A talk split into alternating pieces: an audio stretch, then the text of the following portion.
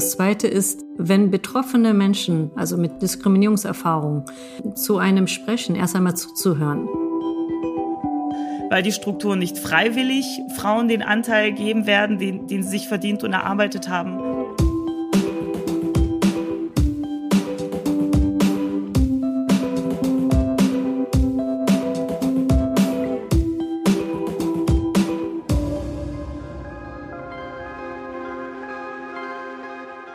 Frauen mit Hijab müssen für eine Einladung zum Vorstellungsgespräch mehr als viermal so viele Bewerbungen verschicken wie Frauen mit identischer Qualifikation ohne Hijab.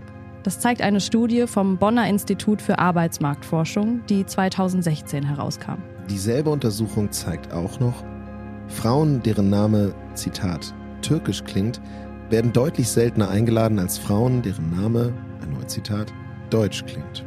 Unsere Arbeitswelt ist nicht für alle gerecht. Nicht alle Jobs sind für alle gleich zugänglich. Vor allem Frauen mit Migrationsgeschichte oder Women of Color begegnen mehrfach Diskriminierung. Sie werden diskriminiert, beispielsweise aufgrund ihres Geschlechts und zusätzlich aufgrund ihrer Hautfarbe, Herkunft oder Religion. Wie können wir diesen Zustand in Zukunft verändern? Wie muss sich unsere Arbeitswelt entwickeln, damit alle einen Platz in ihr finden? In diesem Podcast blicken wir nach vorn. Wir fragen uns, was wir tun können für eine lebenswerte Zukunft. Und dafür sprechen wir mit fünf Initiativen aus Deutschland. Initiativen, die DM Drogeriemarkt im Rahmen des 50. Jubiläums fördert. Wir sprechen mit diesen Initiativen über Themen, die wir schon heute für morgen angehen müssen. Die fünf Themen dieses Podcasts sind Neoökologie, das Ich im Wir, unsere Gesundheit, Kinder und Jugendliche und heute neue Arbeitswelt. Und was tust du? Das wollen wir von den Menschen wissen, die hinter den Initiativen stehen. Wie stellst du dir eine lebenswerte Zukunft, eine gerechte Arbeitswelt von morgen vor? Und was kann jede und jeder Einzelne tun, damit diese Wünsche Realität werden?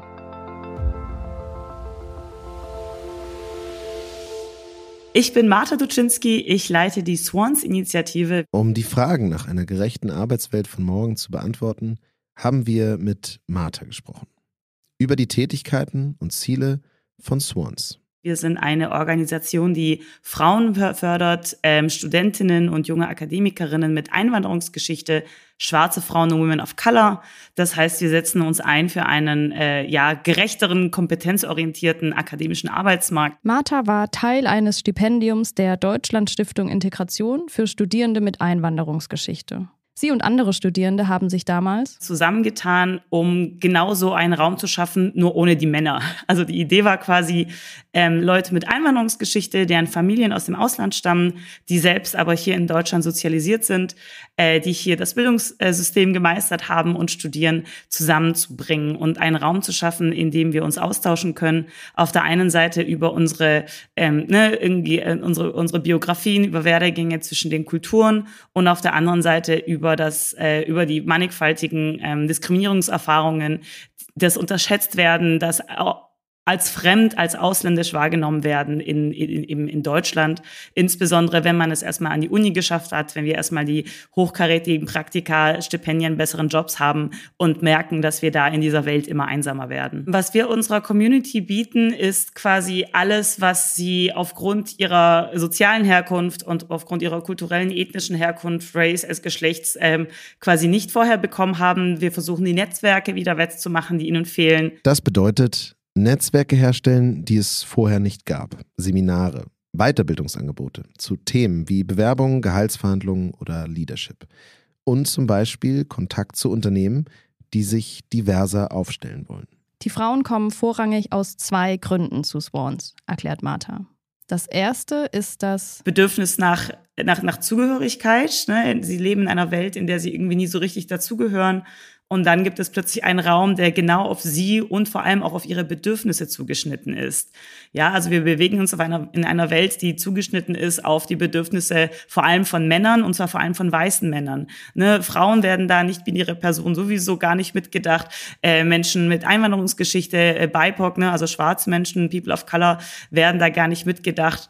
Und da habe ich noch gar nicht Diskriminierungsfacetten mit angesprochen, mit denen wir uns gar nicht explizit jetzt befassen ne? oder die nicht in unserer Kernkompetenz sind, wie Themen so wie Behinderung, Staatenlosigkeit etc. Grund zwei, erklärt Martha, ist der unbedingte Wunsch, das gemeinsame Ziel, Erfahrungen nicht mehr erklären zu müssen, dass dir ständig deine Kompetenzen abgesprochen werden, dass du ständig unterschätzt wirst, dass äh, wenn du, egal wie hart du arbeitest, wie gut du bist, am Ende dann nur als die Quotenmigrantin beschimpft wirst und solche Sachen. Die Swans-Mitglieder, auch Schwäne genannt, sind auf dem Arbeitsmarkt mehreren Faktoren von Benachteiligung, von Diskriminierung ausgesetzt. Neben ihrem Geschlecht unter anderem wegen ihrer ethnischen, sozialen Herkunft oder ihrer Religion. Sie werden also mehrfach diskriminiert. Ich glaube, weil wir in Deutschland gerade beim Thema Diskriminierung immer noch sehr, sehr eindimensional denken. Ne? Wir fördern Frauen oder wir fördern Menschen mit Migrationshintergrund oder wir fördern LGBTQIA oder wir fördern Menschen mit äh, Behinderungen oder wir fördern äh, Menschen mit äh, mit sozial ne, das Thema soziale Herkunft erst AkademikerInnen aus aus sozial benachteiligten Schichten und selten wird daran gedacht, dass es Personen gibt, auf die mehrere dieser Facetten gleichzeitig zutreffen. Ne? Also das Thema Intersektionalität quasi, dass es Leute gibt, die haben den, nennen wir es Diskriminierungsjackpot, ne, dass die einfach alles mitnehmen, was geht und da, da die werden oft vergessen. Martha nennt mehrere Beispiele, wie Mehrfachdiskriminierung im Jobumfeld aussehen kann. Ein Beispiel sind Fragen, die in Jobinterviews gestellt werden. Dann gibt es aber eine Frage, die wird dir nur gestellt, wenn du eine Frau bist und als muslimisch wahrgenommen wirst. Äh, zum Beispiel im Bewerbungsgespräch. Äh, und zwar erlaubt dir das dein Vater. Und das ist eine Frage, die wird einem Mann, auch wenn er als muslimisch wahrgenommen wird, auch wenn er als türkeistämmig wahrgenommen wird, nicht gestellt. Der, äh, diese Frage wird einer weißen Frau nicht gestellt. Diese Frage kriegen nur Frauen, die sowohl muslimisch als auch weiblich wahrgenommen werden. Und das betrifft sowohl Bewerbungsgespräche als auch eigentlich alles, was privaten und beruflichen Kontext angeht, wird immer wieder gefragt, ne, erlaubt dir das dein Vater, erlaubt dir das dein Ehemann, äh, dass wir grundsätzlich davon ausgehen quasi, dass, dass diese Frauen keinerlei ähm, Selbstwirksamkeit haben, keinerlei Autonomie, äh, Autonomie, keinerlei Entscheidungsfreiräume. Das Problem ist nicht in erster Linie, sagt Martha, dass wir vorurteilsbehaftete oder problematische Gedanken in uns tragen. Das Problem ist, dass wir oft nicht erkennen, dass wir sie haben. Und das müssen wir tun, um aktiv daran zu arbeiten, sie zu verlernen. Das erste, was du denkst, ist die Gesellschaft. Und das zweite, was du denkst, bist du.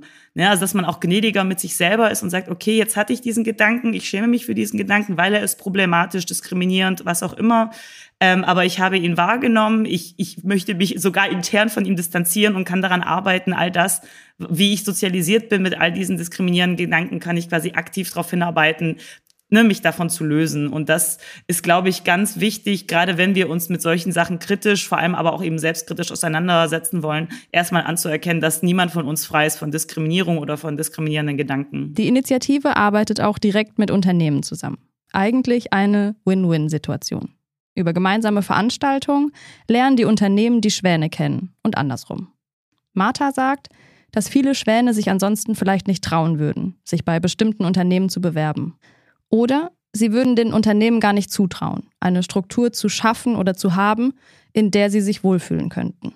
Dann macht man eine schöne Veranstaltung zusammen, lernt sich auf Augenhöhe kennen. Die Teilnehmerinnen, unsere Schwäne lernen was. Das Unternehmen hat die Chance, sich zu präsentieren als divers und diversitätsfreundlich. Auf einer dieser Veranstaltungen war auch Chandresa Bekuli.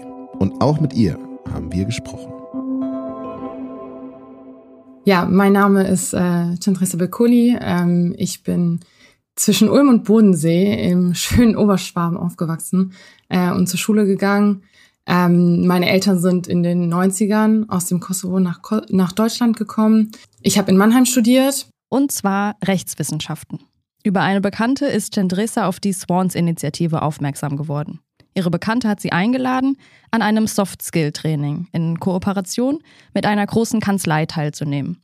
Eine Veranstaltung extra für Juristinnen. Und diese Großkanzlei ist heute Cendresas Arbeitgeber. Sie erzählt uns, dass es für sie eine wertvolle Erfahrung war, über Swans auf Frauen zu treffen, die einen ähnlichen Lebensweg meistern mussten wie sie die ähnliche Erfahrung gemacht haben. Da wurde einem auch teilweise erst bewusst, was man bisher so geleistet hat.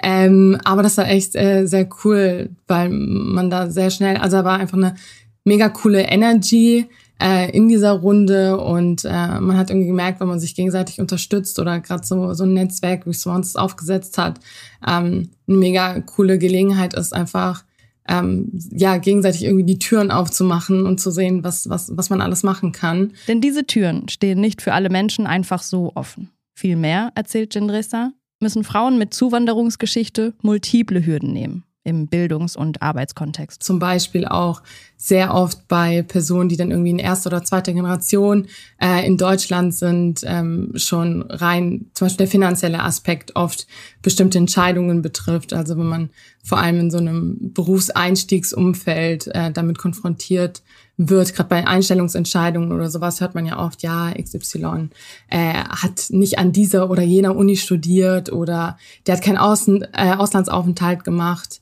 oder ähnliches und man vergisst dabei halt einfach, dass einfach der finanzielle Aspekt ähm, Entscheidungen maßgeblich mit beeinflusst und dass man oftmals Erstakademiker in der Familie ist und dass halt überhaupt zum Beispiel das Abitur zu machen ähm, keine Selbstverständlichkeit ist und dass das schon eine ganz andere Ausgangslage einfach ist, als wenn man jetzt beispielsweise halt ähm, promovierte Richter, Eltern zu Hause hat. Viele Unternehmen brüsten sich mit Diversity, aber struktureller Wandel bleibt häufig aus. Oft entspricht es aber gar nicht der Realität und ganz viele Arbeitgeber strahlen halt sowohl in ihrer Teamzusammensetzung als auch mit ihrem kompletten Auftritt des Unternehmens genau das halt einfach aus, dass da bestimmte Personengruppen gar nicht angesprochen werden. Und ich meine, die Gesellschaft, die wandelt sich und ähm, in, in höheren Berufen oder in bestimmten Führungspositionen und ähnliches ähm, muss sich auch die, die Gesellschaft einfach widerspiegeln. Ähm, und es ist, also ich finde, es wäre einfach wichtig, dass man halt ein Umwelt scha Umfeld schafft, in dem sich jeder wohlfühlt und ähm, so dann auch sichergestellt wird, dass man möglichst viele Personen anspricht. Cendresa orientierte sich oft daran, wer in Unternehmen bereits angestellt ist. Welche Menschen bestimmte Positionen besetzen und was das eben über das Unternehmen aussagt. Dieser Blick ist besonders auf Führungsetagen deutscher Unternehmen ernüchternd.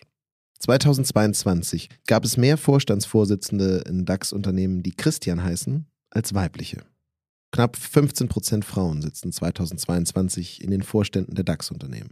Und dass weder innerhalb der Christiansfraktion noch unter den 15 Prozent Frauen Menschen mit Migrationsgeschichte in dem Maße repräsentiert sind, wie sie in unserer Gesellschaft vertreten sind, muss ich wahrscheinlich nicht erwähnen. Und allein aufgrund der angesprochenen Vorbildfunktion muss sich daran etwas ändern. Mir persönlich ist es jetzt zum Beispiel auch schon äh, passiert, dass äh, mich jemand auf der Homepage gesehen hat ähm, und danach mich angeschrieben hat und gesagt hat, so, ah, ich bin die Homepage durchgegangen und habe dann deinen albanischen Namen gelesen und fand es ganz toll und super motivierend und sowas und dass man einfach so auch Vorbilder vielleicht aus den eigenen Reihen schafft, um äh, andere zu motivieren. Für die Zukunft hat Cendresa klare Wünsche. Ich würde mir wünschen, dass die Definition von Skills sich einfach verändert, ähm, dass man, wenn man einen Lebenslauf vor sich hat, dass man äh, auch die bestimmten Stationen, die jemand äh, ja ausgeführt hat, dass man das hinterfragt und sich vielleicht auch überlegt, was könnte die Person da drin gelernt haben. Und damit sich was ändert, dafür kann und muss jede und jeder von uns was tun dass man seine eigenen Privilegien checkt und vor allem, wenn man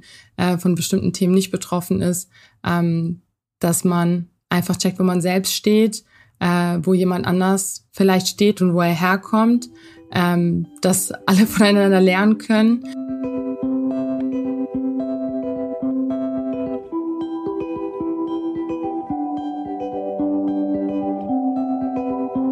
Ich feiere die Arbeit von Swans äh, schon vor meinem Beginn, äh, schon eine sehr lange Zeit.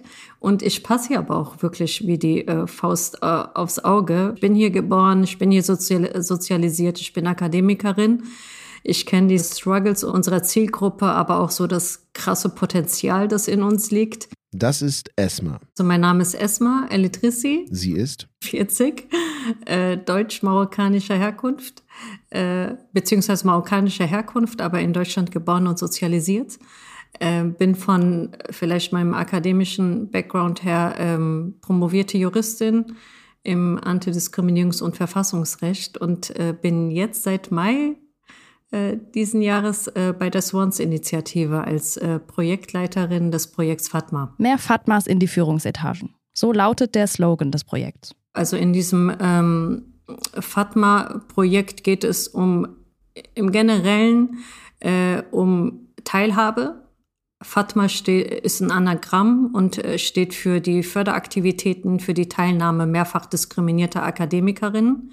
Und das ist quasi wirklich auch unser Programm. Äh, wir ähm, konzipieren und führen Seminare durch, auch zwei, dreitägige Seminare oder Online-Seminare, alles immer gemünzt auf Teilhabe. Teilhabe, die sonst nicht gegeben ist, erklärt uns auch Esma. Und das muss sich schleunigst ändern. Weil es den Bedarf gibt. Weil wir es uns nicht mehr aussuchen können. Weil äh, Unternehmen Strukturen, gesellschaftliche Strukturen mit beeinflussen müssen. Weil wir einen Arbeitsmarkt brauchen, der, der inklusiv ist, der diskriminierungssensibel ist, der die Kompetenz in den Mittelpunkt stellt. Dass das aber eben noch nicht Alltag ist, hat Esma auch selbst mehrfach erlebt. Zum Beispiel in Form der immensen Zahl an ergebnislosen Jobbewerbungen. Ich glaube, dass wir darüber reden müssen, weil es so viele Millionen von Menschen betrifft. Äh, ich bin nur eine davon. Ja, ich habe äh, vereine quasi drei Diversity-Dimensionen in mir. Äh, ich bin Marokkanerin, also marokkanischer Herkunft. Ich äh, trage den Hijab, also auch äh, religiöse Sichtbarkeit. Und ich bin eine Frau. Und äh, damit, damit habe ich ziemlich schlechte Karten auf dem Arbeitsmarkt. Also rein statistisch gesehen ist es eben nicht nur ein Gefühl, sondern eine Zahl, äh, die sich hinter meinen Struggles äh, verbirgt. Martha hat es vorhin auch schon deutlich gemacht. Und Esma ergänzt, ich sage immer, je privilegierter man ist, desto äh, mehr ist man in der Verantwortung, etwas zu tun. Es gehe darum, sich Wissen anzueignen, sich weiterzubilden in Bezug auf Diskriminierung und Antidiskriminierung. Den Selbstcheck zu machen. Welche Privilegien habe ich? Wer entscheidet in meinem Unternehmen? Wer ist im Konferenzsaal der lauteste? Wem wird die freie Stelle empfohlen? Einfach auch mit einem Open Mind irgendwie äh, durch die Gegend zu laufen. Das wäre so das Erste. Das Zweite ist, wenn betroffene Menschen, also mit Diskriminierung, äh, Diskriminierungserfahrung, ähm, zu einem sprechen, erst einmal zuzuhören.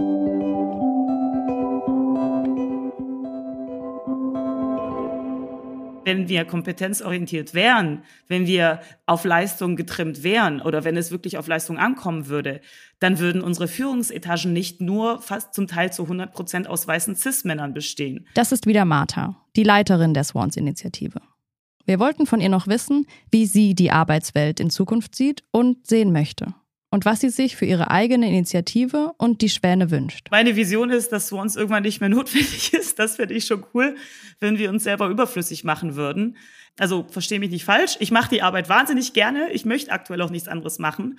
Aber ich finde es cool, in einer Welt zu leben, in der meine Arbeit überflüssig ist. Ich fände es wahnsinnig cool, mich wieder mit anderen Themen beschäftigen zu können, weil mir nicht bei jedem Stein, über den ich stolper, 300.000 Diskriminierungsthemen äh, irgendwie über den Weg laufen, weil Leute diskriminierende Sprache benutzen, sich diskriminierend verhalten und Leute strukturell von Wohnungs- bis Arbeitsmarkt überall ferngehalten werden. Sollten wir jemals eine leistungskompetenzorientierte Gesellschaft haben, in der alle Bevölkerungsgruppen repräsentativ, anteilig eben auch überall besetzt sind, wo Entscheidungen getroffen werden, wo Geld und Ressourcen da sind und verteilt werden, ja, das fände ich ganz schön geil und dann würde ich mich dann auch herzens gerne wieder anderen Themen widmen. Denn dass gerade noch etwas ziemlich falsch läuft und dass unsere Arbeitswelt ungerecht ist und viele Bevölkerungsgruppen ausschließt, das wüssten wir schließlich alle. Ne, wir haben uns jetzt irgendwie endlich als Gesellschaft so ein bisschen darauf geeinigt, dass wir um die Frauenquote nicht herumkommen, weil die Strukturen nicht freiwillig Frauen den Anteil geben werden, den, den sie sich verdient und erarbeitet haben. Ähm, und dann gibt's ja immer das Gegenargument, ja, was kommt als nächstes? Kommt jetzt eine Migrantinnenquote? Kommt jetzt eine? Und ich finde es immer total schön, weil dieser, dieses Gegenargument ja beweist, dass die Leute ganz genau wissen, wer alles benachteiligt wird. Ne, die erstellen quasi von sich aus freiwillig eine Liste von marginalisierten Communities, die benachteiligt wurden und nicht die Repräsentation bekommen, die ihnen zusteht. Deswegen lasse ich die Leute immer gerne ausreden. Sagst du, ja, ja, die finde ich, oh, die Quote finde ich auch super. Ja, nehmen wir, nehmen wir alle, nehmen wir alle mit. Du weißt selber, wer alles unterrepräsentiert ist. Ne? Und wenn wir es schaffen, da vielleicht auch mit, mit den Augenzwinkern ranzugehen, zu sagen, hey, das sind keine Geheimnisse. Um etwas zu ändern, dafür hält sie auch Ehrenamtliches oder generell Engagement für einen wichtigen Hebel. Ich erfahre, dass ich was bewegen kann. Ich mache die Erfahrung, dass sich etwas zum Besseren verändert, dass ich helfen kann, dass ich, dass ich ein Teil dessen bin, dass es auch in die richtige Richtung geht. Für mich zum Beispiel war ein sehr prägender Moment, als ähm, die AfD in den Bundestag gezogen ist. Und ich dachte, ich muss was machen. Ich fühle mich so hilflos. Warum mache ich nichts dagegen, ne, dass, dass wir jetzt wieder äh, Rechte, dass wir jetzt wieder Nazis in, in, unserer, in unserem Parlament haben? Und dann fiel mir ein, ach so, doch, ich mache doch Swans. Ich sorge ja dafür, dass mehr Frauen mit Einwanderungsgeschichte, die rassistische und Mehrfachdiskriminierung durchmachen, mehr Teilhabegerechtigkeit, mehr Raum bekommen in Deutschland, in den Diskursen, an den Arbeitsplätzen etc. Und das hat mich in diesem Moment auch wahnsinnig bestärkt, weil ich gemerkt habe, so, dass ich habe meinen Weg gefunden, das ist mein Weg, wie ich aktiv werden möchte. Und für andere gibt es einen anderen Weg. Sich selbst hinterfragen sich die eigenen Privilegien bewusst machen, diskriminierende Gedanken und Verhaltensmuster erkennen und sie aktiv bearbeiten. Betroffenen zuhören und helfen. Missstände, zum Beispiel im eigenen Unternehmen, wahrnehmen und ansprechen. Das sind oft kleine Dinge und Hebel, die viel bewirken können und die dabei helfen, unsere Arbeitswelt und unsere Gesellschaft für alle zu öffnen. Dieser Podcast wird präsentiert von DM. Produziert wird diese Reihe vom Studio ZX. Wenn euch der Podcast gefallen hat, lasst gerne eine Bewertung da und hört in die anderen Folgen dieser Reihe rein. Erfahrt mehr über Menschen, die ihren eigenen Weg gefunden haben. Einen Weg, anderen zu helfen, sich zu engagieren, etwas zu tun. An diesem Podcast mitgewirkt haben Michelle Meyer, Jonas Ross und ich, Annalena Limpert.